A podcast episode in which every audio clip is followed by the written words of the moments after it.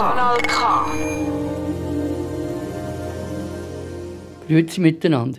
Mein Name ist Silvia Rauch und es freut mich, dass ich durch diese Sendung die Möglichkeit habe, euch meinen Lieblingsschriftsteller vom ernsten Fach vorzustellen. Und zwar Wolfgang Borchert. Gerade jetzt in dieser schwierigen Zeit vom Coronavirus, wo alle Theater zu sind und man muss daheim bleiben, habe ich gedacht, dass die Leute jetzt sicher Zeit hätten, ein bisschen Kultur zu pachten. Darum habe ich mir überlegt, in dieser Zeit der Entschleunigung könnte man ja Theaterszenen ins Radio und so damit in die gemütliche Stube hineinholen. Und in aller Ruhe ein paar Szenen geniessen. Der Wolfgang Borchert ist am 20. Mai 1921 in Hamburg geboren und am 20. November 1947 schwer krank in Basel gestorben. Er war ein deutscher Schriftsteller. Sein schmale Werk von Kurzgeschichten, Gedicht und einem Theaterstück hat Wolfgang Borchert nach dem Zweiten Weltkrieg zu einem der bekanntesten Autoren der Trümmerliteratur gemacht. Mit seinem Heimkehrerdrama draußen vor der Tür haben sich in der Nachkriegszeit weite Teile vom deutschen Publikum können identifizieren. Kurzgeschichten wie äh, Das Brot an diesem Dienstag oder Nachts schlafen die Ratten doch sind als musterhafte Beispiele für die Schullektüre geworden. Im heutigen Stück geht es um die Begegnung zwischen zwei Männern, die den gleichen Sprachfehler haben, aber beide mit einem völlig anderen Schicksal. Bei der ersten Begegnung meint jeder von ihnen, der andere will es ausfützeln. Erst später klärt sich dann der Irrtum auf und es entwickelt sich eine lebenslange Freundschaft. Die Geschichte ist sehr lustig, aber auch gleichzeitig sehr tiefgründig. Ich wünsche euch viel Spaß beim Zuhören vom Stück Schischifus oder der Kellner meines Onkels. Dabei war mein Onkel natürlich kein Gastwirt. Aber er kannte einen Kellner. Dieser Kellner verfolgte meinen Onkel so intensiv mit seiner Treue und mit seiner Verehrung, dass wir immer sagten, das ist sein Kellner. Oder, ach so, sein Kellner. Als sie sich kennenlernten, mein Onkel und der Kellner, war ich dabei. Ich war damals gerade so groß, dass ich die Nase auf den Tisch legen konnte. Das durfte ich aber nur, wenn sie sauber war. Und immer konnte sie natürlich nicht sauber sein. Meine Mutter war auch nicht viel älter. Hm. Etwas älter war sie wohl, aber wir beide waren noch so jung, dass wir uns ganz entsetzlich schämten, als der Onkel und der Kellner sich kennenlernten. Ja, meine Mutter und ich, wir waren dabei. Mein Onkel natürlich auch, ebenso wie der Kellner, denn die beiden sollten sich erkennen lernen und auf sie kam es an. Meine Mutter und ich waren nur als Statisten dabei und hinterher haben wir es bitter verwünscht, dass wir dabei waren, denn wir mussten uns wirklich sehr schämen, als die Bekanntschaft der beiden begann. Es kam dabei nämlich zu allerhand erschrecklichen Szenen mit Beschimpfungen, Beschwerden, Gelächter und Geschrei. Und beinahe hätte es sogar eine Schlägerei gegeben. Dass mein Onkel einen Zungenfehler hatte, wäre beinahe der Anlass zu dieser Schlägerei geworden. Aber dass er einbeinig war, hat die Schlägerei dann schließlich doch verhindert. Wir saßen also, wir drei, mein Onkel, meine Mutter und ich, an einem sonnigen Sommertag nachmittags in einem großen, prächtigen, bunten Gartenlokal. Um uns herum saßen ungefähr zwei bis dreihundert andere Leute, die auch alle schwitzten. Hunde saßen unter den schattigen Tischen und Bienen saßen auf den Kuchentellern oder kreisten um die Limonadengläser der Kinder. Es war so warm und so voll, dass die Kellner alle ganz beleidigte Gesichter hatten, als ob das alles nur stattfände aus Schikane. Endlich kam auch einer an unseren Tisch. Mein Onkel hatte, wie ich schon sagte, einen Zungenfehler. Nicht bedeutend, aber immerhin deutlich genug. Er konnte kein S sprechen, auch kein Z oder TZ. Er brachte das einfach nicht fertig. Immer wenn in einem Wort so ein harter S-Laut auftauchte, dann machte er ein weiches, feuchtwässriges Sch daraus. Und dabei schob er die Lippen weit vor, dass sein Mund entfernte Ähnlichkeit mit einem Hühnerpopo bekam. Der Kellner stand also unter dem Tisch und wedelte mit seinem Taschentuch die Kuchenkrümel unserer Vorgänger von der Decke. Erst viele Jahre später erfuhr ich, dass es nicht sein Taschentuch, sondern eine Art Serviette gewesen sein muss. Er wedelte also damit und fragte kurzatmig und nervös, Bitte schön, Sie wünschen? Mein Onkel, der keine alkoholarme Getränke schätzte, sagte gewohnheitsmäßig, also, zwei Aschbach und für den jungen Schelter oder Brause. Oder was haben Sie sonst? Der Kellner war sehr blass. Und dabei war es Hochsommer und er war doch Kellner in einem Gartenlokal. Aber vielleicht war er überarbeitet. Und plötzlich merkte ich, dass mein Onkel unter seiner blanken braunen Haut auch blass wurde, nämlich als der Kellner die Bestellung der Sicherheit wegen wiederholte. Sehr wohl, zwei Aschbach, eine Brause, bitte schön. Mein Onkel sah meine Mutter mit hochgezogenen Brauen an, als ob er etwas Dringendes von ihr wollte. Aber er wollte sich nur vergewissern, ob er noch auf dieser Welt sei. Dann sagte er mit einer Stimme, die an fernen Geschützdonner erinnerte, Sagen Sie mal, sind Sie wahnsinnig, Sie? Sie machen sich über mein Lispen lustig, was? Der Kellner stand da, und dann fing es an, an ihm zu zittern. Seine Hände zitterten, seine Augendeckel, seine Knie. Vor allem aber zitterte seine Stimme. Sie zitterte vor Schmerz und Wut und Fassungslosigkeit, als er sich jetzt Mühe gab, auch etwas geschützter ähnlich zu antworten. Es ist schamlos von Sie, sich über mich zu amüsieren. Taktlos ist das, bitte sehr. Nun zitterte alles an ihm.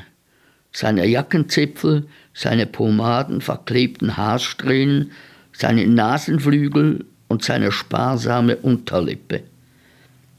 An meinem Onkel zitterte nichts. Ich sah ihn ganz genau an. Absolut nichts. Ich bewunderte meinen Onkel. Aber als der Kellner ihn schamlos nannte, da stand mein Onkel doch wenigstens auf. Das heißt, er stand eigentlich gar nicht auf. Das wäre ihm mit seinem einen Bein viel zu umständlich und beschwerlich gewesen. Er blieb sitzen und stand dabei doch auf. Innerlich stand er auf. Und das genügte auch vollkommen. Der Kellner fühlte dieses innerliche Aufstehen meines Onkels wie einen Angriff und er wich zwei kurze, zittrige, unsichere Schritte zurück. Feindselig standen sie sich gegenüber, obwohl mein Onkel saß. Wenn er wirklich aufgestanden wäre, hätte sich sehr wahrscheinlich der Kellner hingesetzt. Mein Onkel konnte es sich auch leisten, sitzen zu bleiben, denn er war noch im Sitzen ebenso groß wie der Kellner und ihre Köpfe waren auf gleicher Höhe. So standen sie nun und sahen sich an. Beide mit einer zu kurzen Zunge beide mit demselben Fehler, aber jeder mit einem völlig anderen Schicksal. Klein, verbittert, verarbeitet, zerfahren, fahrig, farblos, verängstigt, unterdrückt. Der Kellner, der kleine Kellner, ein richtiger Kellner, verdrossen, stereotyp höflich, geruchlos, ohne Gesicht, nummeriert, verwaschen und trotzdem leicht schmudelig. Ein kleiner Kellner, zigarettenfingerig, servil, steril, glatt, gut gekämmt, blau rasiert, gelb geärgert, mit leerer Hose hinten und dicken Taschen an der Seite, schiefen Absätzen und chronisch verschwitztem Kragen. Der kleine Kellner. Und mein Onkel? Ach, mein Onkel, breit, braun, brummend, basskehlig, laut, lachend, lebendig, reich, riesig, ruhig, sicher, satt, saftig. Mein Onkel. Der kleine Kellner und mein großer Onkel, verschieden wie ein Karrengaul vom Zeppelin, aber beide kurzzungig, beide mit demselben Fehler, beide mit einem feuchten, wässrigen, weichen Sch. Aber der Kellner ausgestoßen, getreten von seinem Zungenschicksal, bockig, eingeschüchtert, enttäuscht, einsam, bissig und klein, ganz klein geworden. Tausendmal am Tag verspottet, an jedem Tisch belächelt, belacht, bemitleidet, begrinst, beschrien. Tausendmal an einem Tag im Gartenlokal an jedem Tisch einen Zentimeter in sich hineingekrochen, geduckt, geschrumpft. Tausendmal am Tag bei jeder Bestellung an jedem Tisch, bei jedem Bitteschir kleiner, immer kleiner geworden. Die Zunge, gigantischer, unförmiger Fleischlappen. Die viel zu kurze Zunge, formlose, zyklopische Fleischmasse, plumper, unfähiger, roter Muskelklumpen, diese Zunge hatte ihn zu Pygmäen erdrückt. Kleiner, kleiner Kellner. Und mein Onkel. Mit einer zu kurzen Zunge, aber als hätte er sie nicht. Mein Onkel selbst am lautesten lachen, wenn über ihn gelacht wurde. Mein Onkel, einbeinig, kolossal, slickzungig, aber Apoll in jedem Zentimeter Körper und bei jedem Seelenatom. Autofahrer, Frauenfahrer, Herrenfahrer, Rennfahrer, mein Onkel Säufer, Sänger, Gewaltmensch, Witzereißer, Zotenflüsterer, Verführer, kurzzungiger, sprühender, sprudelnder, spuckender Anbeter von Frauen und Cognac. Mein Onkel, seufzender Sieger, prothesenknarrend, breitgrinsend, mit viel zu kurzer Zunge, aber als hätte er sie nicht. So standen sie sich gegenüber, mordbereit. Tot wohnt der eine, lachfertig, randvoll mit Gelächtereruption der andere. Ringsherum sechs bis siebenhundert Augen und Ohren, Spazierläufer, Kaffeetrinker, Kuchenschleckerer, die den Auftritt mehr genossen als Bier und Brause und Bienenstich. Ach, und mittendrin meine Mutter und ich, rotköpfig, schamhaft, tief in die Wäsche verkrochen. Und unsere Leiden waren erst am Anfang. Suchen Sie sofort den Weg, Sie aggressiver Spatz. Ich will Sie lehren, Gäste zu insultieren. Mein Onkel sprach jetzt absichtlich so laut, dass den sechs bis siebenhundert Ohren kein Wort entging. Der Asbach regte ihn in angenehmer Weise an. Er grinste vor Wonne über sein großes, gutmütiges, breites, braunes Gesicht. Helle, salzige Perlen kamen aus der Stirn und trudelten abwärts über die massiven Backenknochen. Aber der Kellner hielt alles an ihm für Bosheit, für Gemeinheit, für Beleidigung und Provokation. Er stand mit faltigen, hohlen, leise wehenden Wangen da und rührte sich nicht von der Stelle. Haben Sie Sand in den Gehörgängen? Suchen Sie sofort den Besitzer. Sie beschaffener Spaßvogel. Los, oder haben Sie die Hose voll? Sie missgestalteter Schwerk? Da fasste der kleine Pygmäe, der kleine, slickzungige Kellner sich ein großmütiges, gewaltiges, für uns alle und für ihn selbst überraschendes Herz. Er trat ganz nahe an unseren Tisch, wedelte mit seinem Taschentuch über seinen Teller und knickte zu einer korrekten Kellnerverbeugung zusammen. Mit einer kleinen männlichen und entschlossenen leisen Stimme mit überwältigender, zitternder Höflichkeit sagte er Bitte schön und setzte sich klein, kühn und kaltblütig auf den vierten freien Stuhl an unserem Tisch. Denn in seinem tapferen kleinen Kellnerherzen flackerte die empörte Flamme der verachteten, gescheuchten, missgestalteten Kreatur. Er hatte auch nicht den Mut, meinen Onkel anzusehen. Er setzte sich nur so klein und sachlich hin, und ich glaube, dass höchstens ein Achtel seines Gesäßes den Stuhl berührte, wenn er überhaupt mehr als einen Achtel besaß, vor lauter Bescheidenheit. Er saß, sah vor sich hin auf die kaffeeübertropfte grauweiße Decke, zog seine dicke Brieftasche hervor und legte sie immerhin einigermaßen männlich auf den Tisch. Eine halbe Sekunde riskierte er einen kurzen Aufblick, ob er wohl zu weit gegangen sei mit dem Aufbumsen der Tasche. Dann, als er sah, dass der Berg, mein Onkel nämlich, in seiner Trägheit verharrte, öffnete er die Tasche und nahm ein Stück pappartiges, zusammengekniffenes Papier heraus, dessen Falten das typische Gelb eines oft benutzten Stück Papiers aufwiesen. Er klappte es wichtig auseinander, verkniff sich jeden Ausdruck von Beleidigtsein oder Rechthaberei und legte sachlich seinen kurzen, abgenutzten Finger auf die eine bestimmte Stelle des Stück Papiers.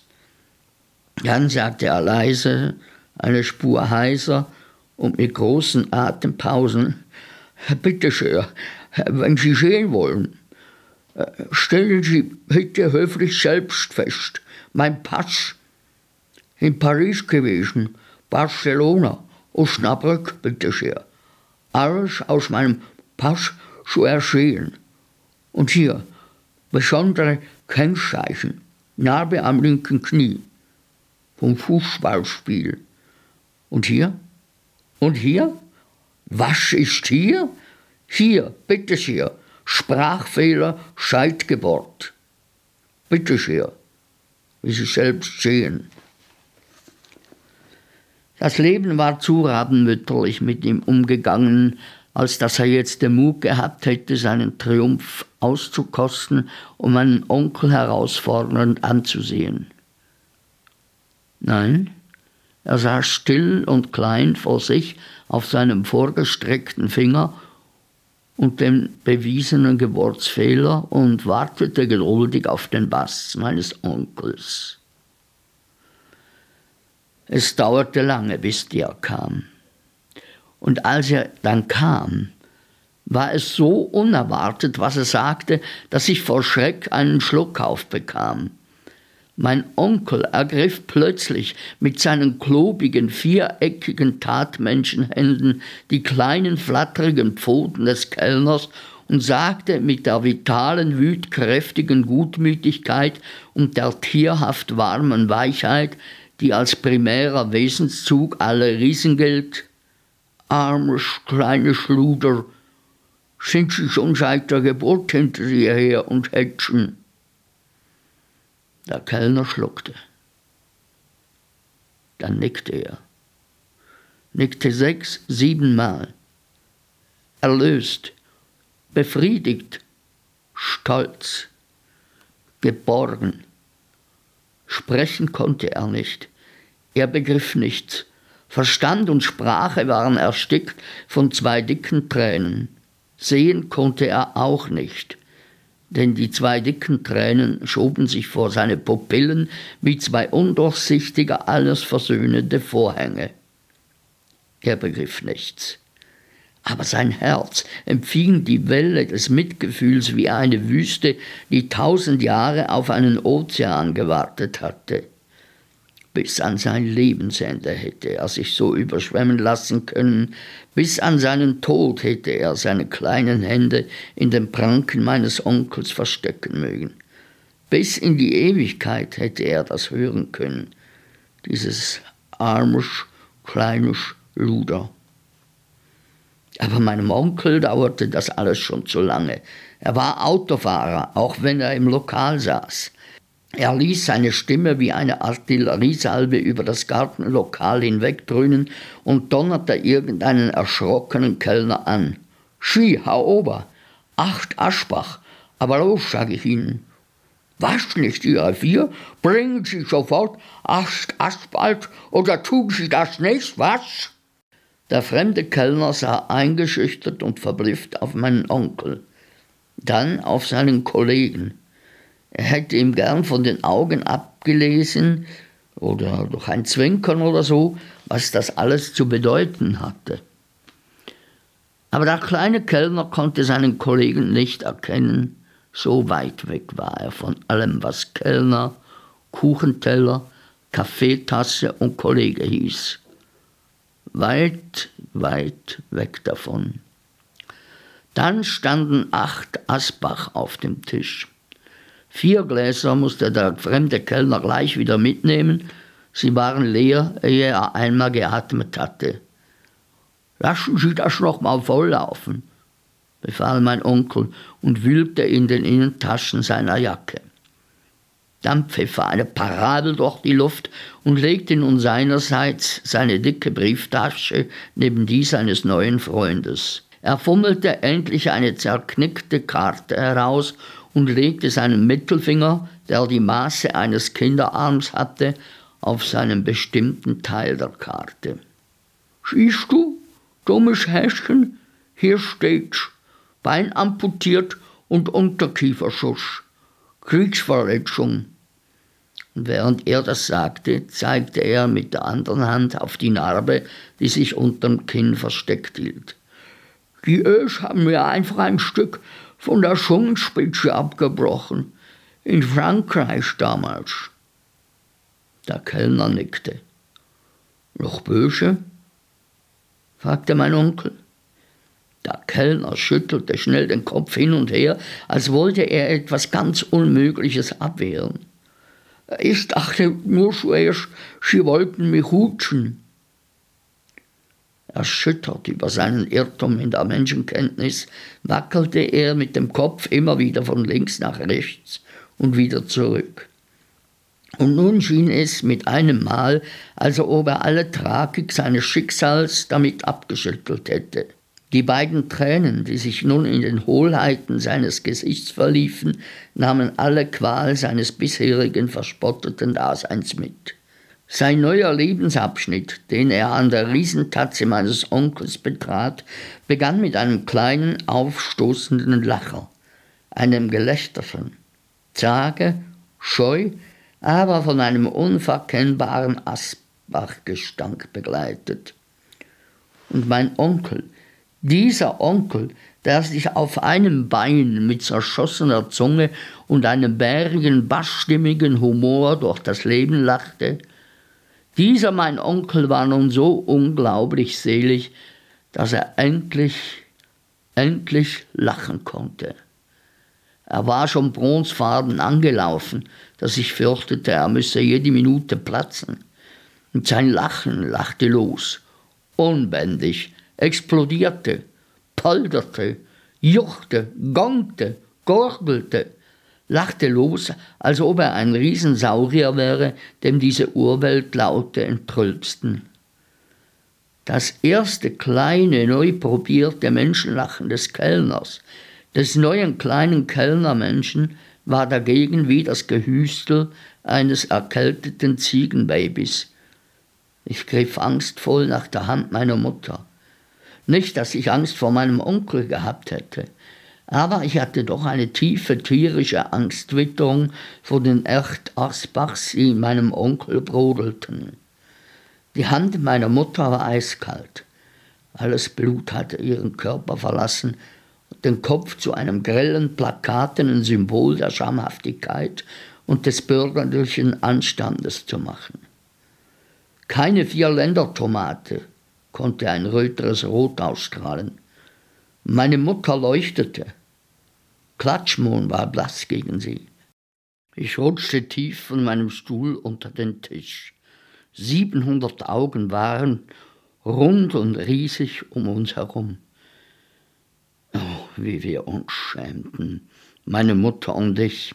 Der kleine Kellner, der unter dem heißen Alkoholatem meines Onkels ein neuer Mensch geworden war, schien den ersten Teil seines neuen Lebens gleich mit einer ganzen Ziegenmeckerlach-Epoche beginnen zu wollen. Er mähte, bähte, knuckte und knickerte wie eine ganze Lämmerherde auf einmal. Und als die beiden Männer nun noch vier zusätzliche Asbachs über ihre kurzen Zungen schütteten, wurden aus den Lämmern, aus den rosigen, dünnstimmigen, zarten, schüchternen kleinen Kellnerlämmern ganz gewaltige, hölzern meckernde, steinalte, weißbärtige, blechscheppernde, blöd blückende Böcke. Diese Verwandlung vom kleinen, giftigen, tauben, verkniffenen Bitterling zum andauernd, fortdauernd meckernden, schenkelschlagenden, geckernden, blechern, blöckenden Ziegenbockmenschen war selbst meinem Onkel etwas ungewöhnlich. Sein Lachen vergluckerte langsam wie ein absaufender Felsen. Er wischte sich mit dem Ärmel die Tränen aus dem braunen, breiten Gesicht und glotzte mit asbachblanken, stur erstaunten Augen auf den unter Lachstößen bebenden, weißbejagten Kellnerzwerg. Um uns herum feixten siebenhundert Gesichter. Siebenhundert Augen glaubten, dass sie nicht richtig sahen. Siebenhundert Zwerchfelle schmerzten. Die, die am weitesten absaßen, standen erregt auf, um sich ja nichts entgehen zu lassen. Es war, als ob der Kellner sich vorgenommen hatte, fortan als riesenhafter, boshaft bähender Bock sein Leben fortzusetzen. Neuerdings, nachdem er wie aufgezogen einige Minuten in seinem eigenen Gelächter untergegangen war, neuerdings bemühte er sich erfolgreich, zwischen den Lachsalven, die wie ein blechernes Maschinengewehrgeschütz aus seinem runden Mund perlten, kurze, schrille, Streie auszustoßen. Es gelang ihm, so viel Luft zwischen den Gelächter einzusparen, dass er nun diese Schreie in die Luft wiehern konnte. Schischifusch, schrie er und patschte sich gegen die nasse Stirn. Schischifusch, Schischifusch. Er hielt sich mit beiden Händen an der Tischplatte fest und wieherte Schischifusch. Als er fast zwei Dutzend Mal gewirrt hatte, dieser Sisyphus aus voller Kehle gewirrt hatte, wurde meinem Onkel das Sisyphuschen zu viel. Er zerknitterte den unaufhörlich wiehernden Kellner mit einem einzigen Griff das gestärkte Hemd, schlug mit der anderen Faust auf den Tisch, dass zwölf leere Gläser anzuspringen fingen, und donnerte ihn an. Schluss, Schluss, sag ich jetzt, was soll das mit diesem blödsinnigen, schaudummen Sisyphus? Schluss jetzt, verstehst du? Der Griff und der gedonnerte Bass meines Onkels machten aus dem Sisyphus schreienden Ziegenbock im selben Augenblick wieder den kleinen, lispelnden, armseligen Kellner. Er stand auf. Er stand auf, als ob es der größte Irrtum seines Lebens gewesen wäre, dass er sich hingesetzt hatte. Er fuhr sich mit dem Serviettetuch durch das Gesicht und träumte Lachtränen, Schweißtropfen, Asbach und Gelächter wie etwas hinweg, das fluchwürdig und frevelhaft war. Er war aber so betrunken, dass er alles für einen Traum hielt. Die Pöbelei am Anfang, das Mitleid und die Freundschaft meines Onkels. Er wusste nicht, habe ich nun eben Sisyphus geschrien oder nicht? Habe ich Schecks Asbach gekippt? Ich, der Kellner dieses Lokals, mitten unter den Gästen? Ich?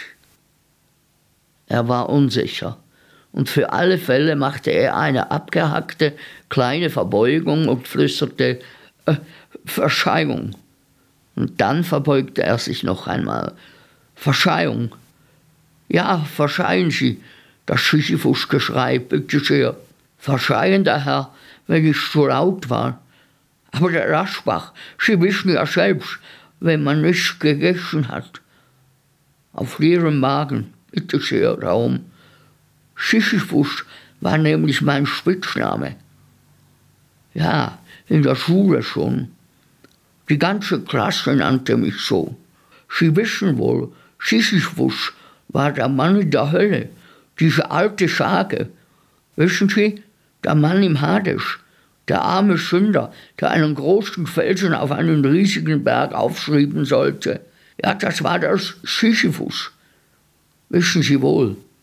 In der Schule musste ich das immer sagen, immer dieses Sisyphus. Und alles hat dann gepustet vor Lachen. Können Sie sich denken, werter Herr. Alles hat dann gelacht. Wissen Sie, sind die Male nicht doch eine kurze Zungenspitze besitze. So kam es, dass ich später überall Sisyphus geheißen wurde und gehänselt wurde. Sehen Sie? Und das Verschein kam mir beim Aschbach nun so ins Gedächtnis, als ich so geschrien habe, Verschein, verscheien Sie, ich bitte sehr, verscheien Sie, wenn ich Sie belästigt haben sollte, bitte sehr. Er verstummte. Seine Serviette war unterdessen unzählige Male von einer Hand in die andere gewandert. Dann sah er auf meinen Onkel. Jetzt war der erst, der still am Tisch saß und vor sich auf die Tischdecke sah. Er wagte nicht, den Kellner anzusehen. Mein Onkel mein bäriger, bulliger, riesiger Onkel wagte nicht, aufzusehen und den Blick dieses kleinen, verlegenen Kellners zu erwidern. Und die beiden dicken Tränen, die saßen nun in seinen Augen. Aber das sah keiner außer mir. Und ich sah es auch nur, weil ich so klein war, dass ich ihm von unten her ins Gesicht schauen konnte. Er schob dem still abwartenden Kellner einen mächtigen Geldschein hin, winkte ungeduldig ab, als der ihm zurückgeben wollte, und stand auf, ohne jemanden anzusehen. Der Kellner brachte noch zaghaft einen Satz an. Die Aschbach wollte ich gern bezahlt haben, bitte sehr. Dabei hatte er den Schein schon in seine Tasche gesteckt, als erwarte er keine Antwort und keinen Einspruch. Es hatte auch keiner den Satz gehört und seine Großzügigkeit fiel lautlos auf den harten Kies des Gartenlokals und wurde das später gleichgültig zertreten. Mein Onkel nahm seinen Stock, wir standen auf, meine Mutter stützte meinen Onkel und wir gingen langsam auf die Straße zu. Keiner von uns dreien sah auf den Kellner. Meine Mutter und ich nicht, weil wir uns schämten. Mein Onkel nicht, weil er die beiden Tränen in den Augen sitzen hatte. Vielleicht schämte er sich auch, dieser Onkel. Langsam kamen wir auf den Ausgang zu. Der Stock meines Onkels knirschte hässlich auf dem Gartenkies und das war das einzige Geräusch im Augenblick. Denn die drei bis vierhundert Gesichter an den Tischen waren stumm und glotzäugig auf unseren Abgang konzentriert.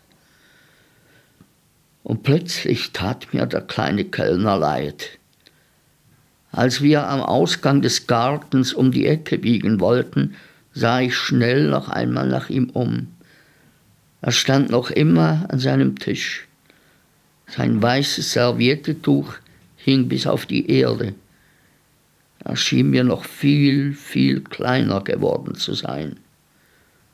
So klein stand er da und ich liebte ihn plötzlich, als ich ihn so verlassen hinter uns herblicken sah.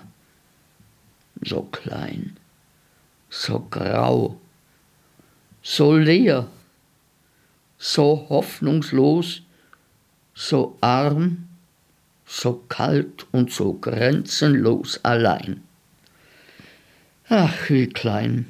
Er tat mir so unendlich leid, dass ich meinen Onkel an die Hand tippte, aufgeregt und leise sagte, ich glaube, Jetzt weint er. Mein Onkel blieb stehen. Er sah mich an, und ich konnte die beiden dicken Tropfen in seinen Augen ganz deutlich erkennen. Noch einmal sagte ich, ohne genau zu wissen, warum ich es eigentlich tat. Oh, er weint. Guck mal, er weint.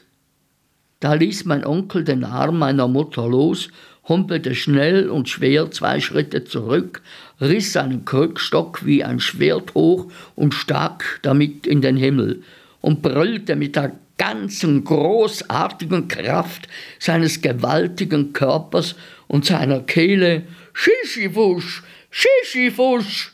Hörst du? Auf Wiedersehen, alter Sisyphus. Bis nächsten Sonntag, dumme Schluder. Wiedersehen.